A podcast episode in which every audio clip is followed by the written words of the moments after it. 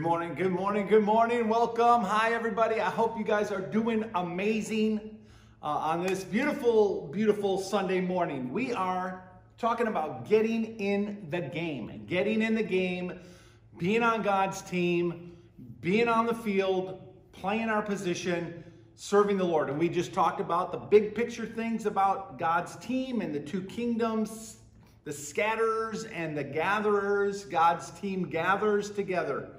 That's what we must be doing, gathering together and then going out and reaching the world. It's what we do for the kingdom of God. But it's also vacation Bible school here at Burlington Christian Church, and we're talking about being God's treasured possession. God's very special, treasured possession. Everyone, God looks at the whole world, and we are all precious and we are special to Him. And so in this VBS, I am this week. I am I am Indiana Johnny, and so I've got my hat on, and I got my awesome VBS treasured T-shirt on, because we are all treasured. Yes, we are all treasured. In First Peter, uh, chapter two, verse nine, Peter says, "But you are a chosen race, a royal priesthood, a holy nation." A people acquired for a possession. That God loves us. He created us in his image. We wandered away and he sent Jesus to buy us back. We are his. When we come back to, to him in a relationship with Jesus Christ. And so treasured possessions are special things. They're things that we hold on to. God holds on to us. He wants us all to be saved. And so, do you got anything in your life that you would consider to be a treasured possession that's special to you, very special thing to you? Maybe something somebody handed down to you. I can tell you this probably the first thing we don't think about is our cars, our houses, or our money. When we think about a special treasure, we think about something that has sentimental value, that has value beyond money. In fact, money can't even touch it. Like our children are our special possession. They are our kids. They belong to us, and God has given them to us to take care of them.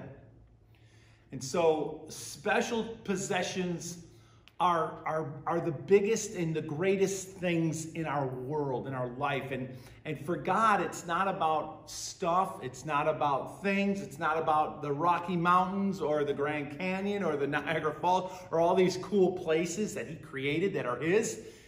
His special possession is you and me, it's people. And that's pretty cool, isn't that? The prophet Malachi, or I like to call him Malachi, my Italian uh, is uh, in chapter 3, verse 17. He says these words. Look what he says. They will be mine, says the Lord, in that day when I make up my treasured possession. I will spare them just as in compassion a father spares his son who serves him. And so God considers us very special. He is going to save us. He is going to spare us. And in, in our relationship with Jesus, we are going to find redemption and salvation. Verse 18, he says, And you will again see the distinction between the righteous and the wicked. Two teams. The gatherers of God, the, the ones that come together in Jesus, and the scatterers, who are Team Satan, everything else, and everyone else. And between those who serve the Lord, serve God, and those who do not. That's it. The clear distinction between these two teams. But God, in these two verses, declares that we are His. He's going to spare us, and that there's a difference between these two awesome teams that we are fighting to stay on in this world, in the kingdom of God as we live each day. It's that simple. So, God's treasured people are those that are members of God's special team. And everyone, here's the thing everyone is invited And everyone is welcome to be a part of God's team if you want. Every tribe, every nation, every color, every race, no matter if you're young or old or tall or small. None of that matters. Everyone is welcome to join God's team, to be on God's team. Well, today, today, when when you're in the game, when we're talking about getting in the game, as a treasured possession of God's on the field, in the world, serving the Lord, serving our Father, a treasured possession, or when you're in the game, you are willing, as a member of the team, to take one for the team. That's what God's people do. They take one for the team. What does that mean? What does that mean to take one for the team? Well, it means a lot of things means uh, that you sacrifice yourself and your wants and your wishes and your things for the good of somebody else, for other people. You're, it's not about you, it's about others. It's about helping others and giving up your own your own rights.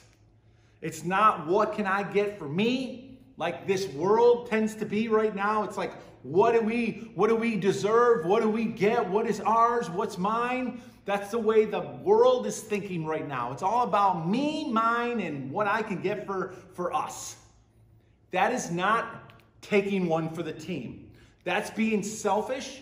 That's not thinking about unity. That's not thinking about being a team player for mankind or for even the country in any way. It's a selfish mentality that we are seeing lived out in this world right now, especially in our country. Who do we know that took one for the team? Or what does it look like to take one for the team? The apostles, remember each of them, most all of them were martyred for the gospel. They, they died for the cause of Christ, getting us the word of God. They died passing the word of God on to you and to me. They took one for the team.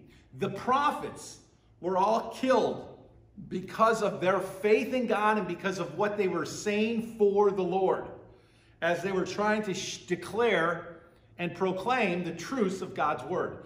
They took one for the team. Remember, Stephen in the book of Acts took one for the team. You might know some missionaries who give up everything. They sell everything that they have and they go off to some foreign land and they give up everything for the sake of people they do not know. They are taking one for the team. And of course, Jesus, of all the examples we could ever think, Jesus left heaven, comes to the earth, he takes on the human form, and he dies on a cruel cross as he's tortured and, and humiliated, and he sacrifices himself for the good of mankind. Jesus took one for the team. In baseball, you might take one for the team uh, if you coach or you're around the sport at all or you watch it at all. Taking one for the team might mean you're in the batter's box, the pitcher throws an inside pitch, and instead of bailing out, you, you, you take one for the team. You let it you let that 80, 90 mile an hour fastball nail you in the ribs or in the leg or in the shoulder or on the elbow. You take it for the team so that, boom, you get free first base, and now you have an opportunity to score a run for the team. You take one for the team. Maybe, maybe it's uh, hitting a sacrifice fly ball to the outfield so that the guy on third base can tag up and score. He scores, you get out, you took one for the team. And in battle, we see people taking one for the team. Everybody who is a police officer, especially in our day, is out there for the community taking one for the team. They are taking one for us. Not only are they in harm's way and risking their lives and, and their families, but now they have to deal with hate and, and, and, and, and rudeness from people who simply don't appreciate what they do. They, our police officers, are taking one for the team. And if you join the military, you're in the Army or the Navy or the Marines, you have signed up to take one for the team. And so we see this going on around us in lots of places. My encouragement to you and, and to all of us today is this when it comes to God's team, be willing as a member of the team of God not to get what, what's yours and get what's coming to you. Forget that. That's, that's not of God's team, that's of the other team.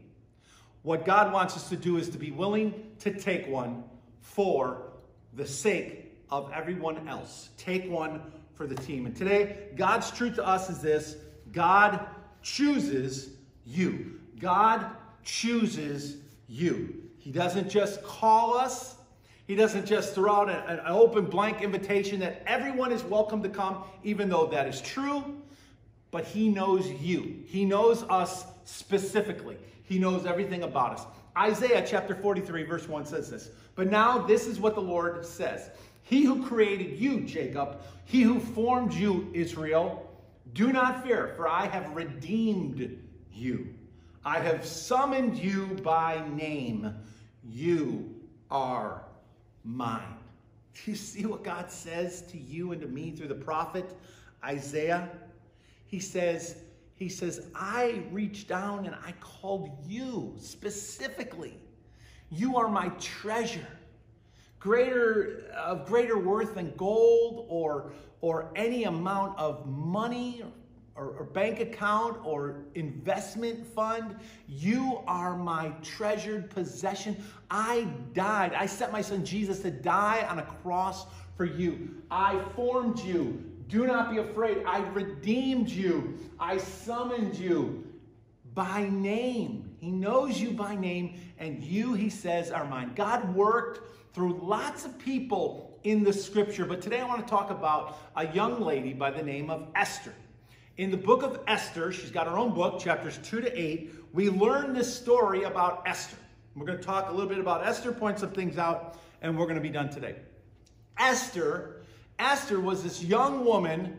She was a Jew, and she lived in Persia. She was in Persia, carried off uh, in one of the uh, exiles into Persia, and she had a uh, uncle by the name of Mordecai. Mordecai adopted her as his daughter because his brother or her parents had died, and she was she was left alone. He brings her into his family and he raises her, and he is now like her father. He is her father to her. In Persia, there is a king by the name of Xerxes, King Xerxes. And King Xerxes is a party animal. He loves to have celebrations, he loves to drink, and he loves to get drunk, and he loves to do wild and crazy and stupid things. King Xerxes. There's another man, one of King Xerxes' high officials, whose name is Haman. And Haman is an evil man. He hates anything but himself. He is selfish, he is part of Team Scatter, and all he wants is what's good for him. And then there's Mordecai and there's Esther. Those two are from the Jewish nation and they are part of God's family. And God is going to use them in the story in a big, big way. But what happens is in Persia, because King Xerxes and Haman, his right hand man, are in power, and all the Jews and everyone else are the peasants, Mordecai and Esther come into this story. They're there in the kingdom. And the Jewish nation is in great danger of being eliminated from the earth because of what transpires in the story. Uh, Mordecai, uh, Mordecai saves the king's life. Haman hates Mordecai. He doesn't like Mordecai because because Haman, Haman, Haman tricked the king into creating a, an edict that, that everyone should bow to Haman. That if you came into Haman's presence, you are to bow down and kneel and kind of worship Haman. Like that was, that's what he wanted. He wanted that. And so the king went along with this. Well, Mordecai wasn't about to bow down to Haman. He was not going to do it. And so because of that reason and other things, Haman hated Mordecai. He wanted Mordecai gone. He wanted Mordecai dead. And so he plots this, this thing in the story as it begins to evolve, uh, uh, evolve. And his goal is to not just wipe out Mordecai, but to wipe out Mordecai's people. Well, up to this part in the story, they don't understand and they don't realize, King Xerxes and, and Haman do not realize that Esther also is a Jew. They kind of kept that from him. They didn't tell that part of her life. And so Esther ends up becoming Queen Esther because they have this beauty pageant. And uh, uh, Xerxes' uh, woman, uh, uh, uh, she dies. or she doesn't die, but she she becomes very corrupt, and so he kicks her out of the kingdom. And so now there's this vacancy, and so to find a new queen, uh, Xerxes has this go looking in the kingdom for the next queen. Well, God puts Esther in the place of the queen. And so she's crowned, she becomes queen, and there's this whole amazing story of how God uses her and Mordecai to rescue God's people, the Jews. So let me just point out a couple things to you. The first thing that we see um, is that we are chosen by God. We got that. We're chosen by God. And Esther, for a very special event and occasion in time and in history, is also chosen by God, Queen Esther.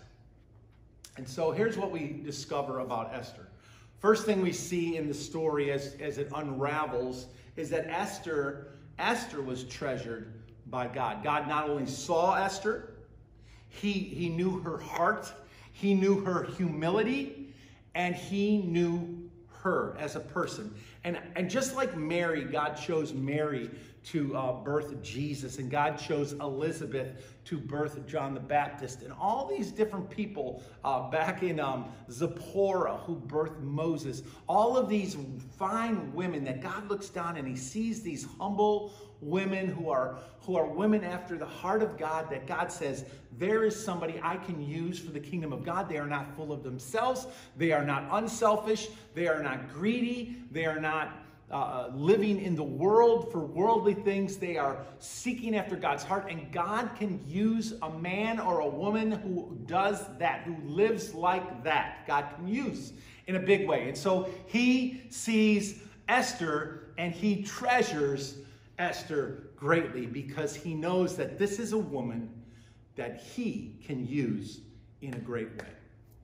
The second thing we see is this God had a great task for Esther. She, uh, the Jews were about to be wiped off the face of the earth because Haman plotted and he tricked the king. He tricked the king into creating an edict because Mordecai would not worship him that, that, that everyone who is a Jew in the kingdom of Persia would be eliminated because they don't honor the king's rules about worshiping Haman. And so not only was Mordecai in danger and Esther in danger, but all of the Jews were in danger. God put in her heart and he put her in a very special place for such a time as this.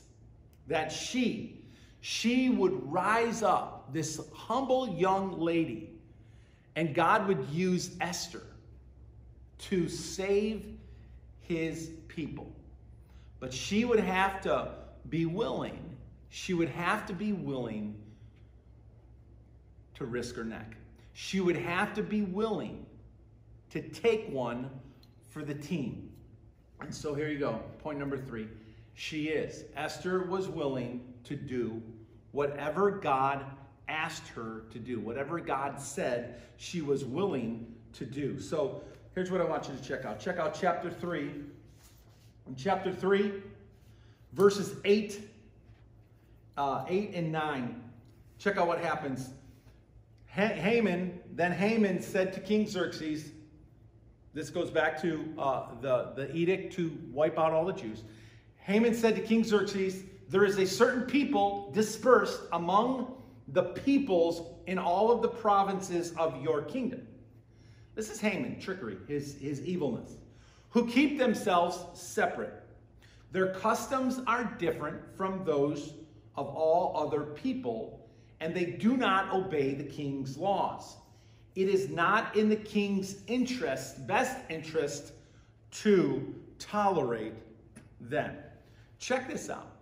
I mean, this statement, this statement can easily be said today about God's people that in this world that we live in, there is a group of people who do not pay attention to Satan's laws and rules and this quest for money and, and, and power and fame. There are a group of people who keep themselves separate. They are not of the world. They are in the world, but they are not of the world. They don't do what we do. They don't accept our, our customs. We say, we say a person could identify as whatever they want. They don't agree with that. We say marriage can be between anybody and anything. They do not. They separate themselves by their laws, that they follow the laws of God, and they are not following the laws of men. And this very statement is so true today. And, and, and my guess is as we move into the future, this statement is going to become more and more true, and the day will come when they will not they will not tolerate Christians. That the government will not tolerate people, anybody who stands up and says, the God of all creation says, says there are laws that he created that we are to live by. They are not gonna, they are not gonna buy into that. So this is a powerful statement that Haman says to the king in, in an effort to wipe out the Jewish people.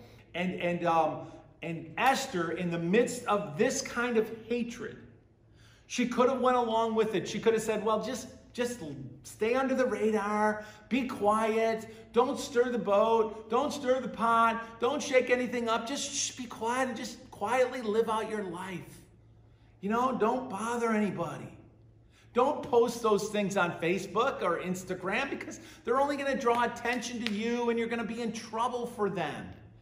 And so the world would like us to one, either join their wild, hell-bound living or just be quiet. What they do not want us to do is speak up. And so their effort is to silence everyone who doesn't agree with their anything goes mentality. But not with Esther. Esther, she is willing to do whatever the Lord God gives her to do. Number four, Esther risked her life for her people. And so, what happens as the story uh, goes on, uh, Mordecai uh, tells her about this edict, and she that meant that she must now approach the king. She has to go in and talk to the king and reveal to the king that she too, first of all, is a Jew, and she tries to speak up for all of the Jewish people, but she knows that if the, the rule was if you approach the king, you could be killed right then and right there for just approaching the king. Unless you received an invitation to come and talk to the king, you are not allowed to just walk in and talk to the king or make an appointment to talk to the king. And the way that you knew that the king accepted your, your desire to talk to him was if he reached out his, his, um, his, his his um, scepter or his signet ring, and, and that, that meant that he allowed you to, to speak to him, that he was willing to give you that opportunity.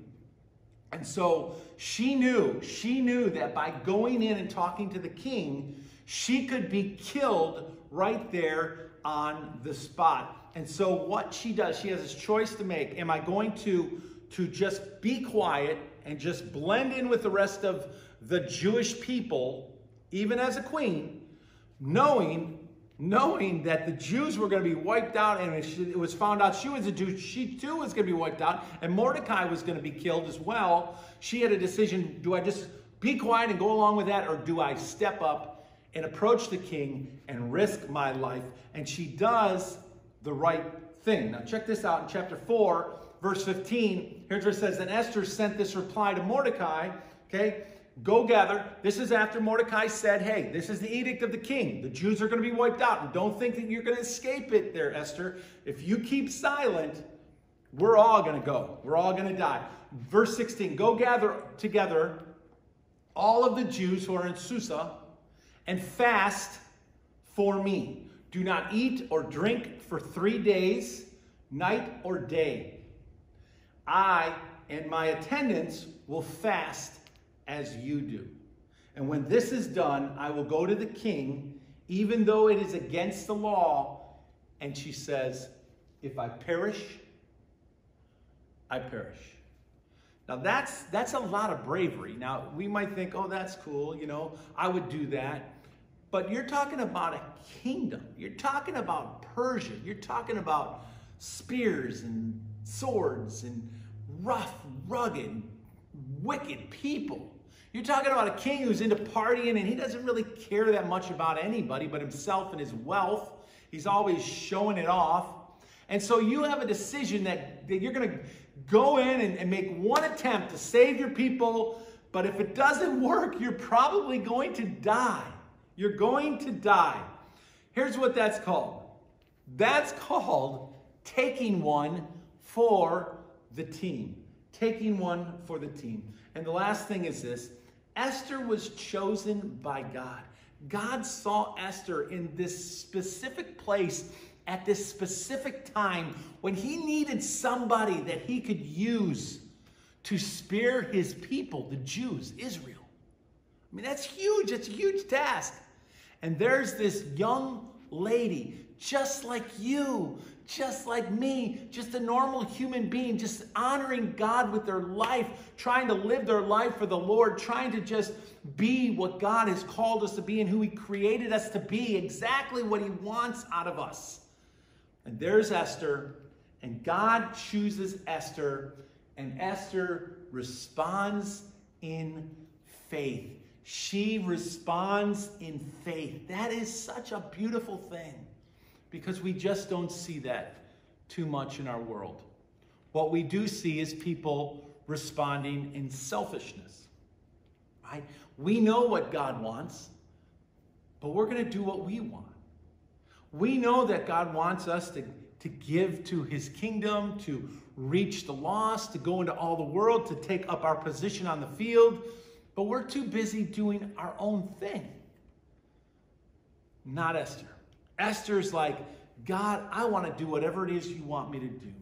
That's called taking one for the team. Here's the thing when we get in the game with God, when we say, God, here I am, use me, God, I need Jesus in my life. I surrender to Him. I'm a, I, I give my life to Him in baptism, and I'm born again. I die to myself and I rise to Him. We become God's treasured possession. That's what we become. His, his people, His children. Again, we're bought back by the blood of Jesus, and we are His.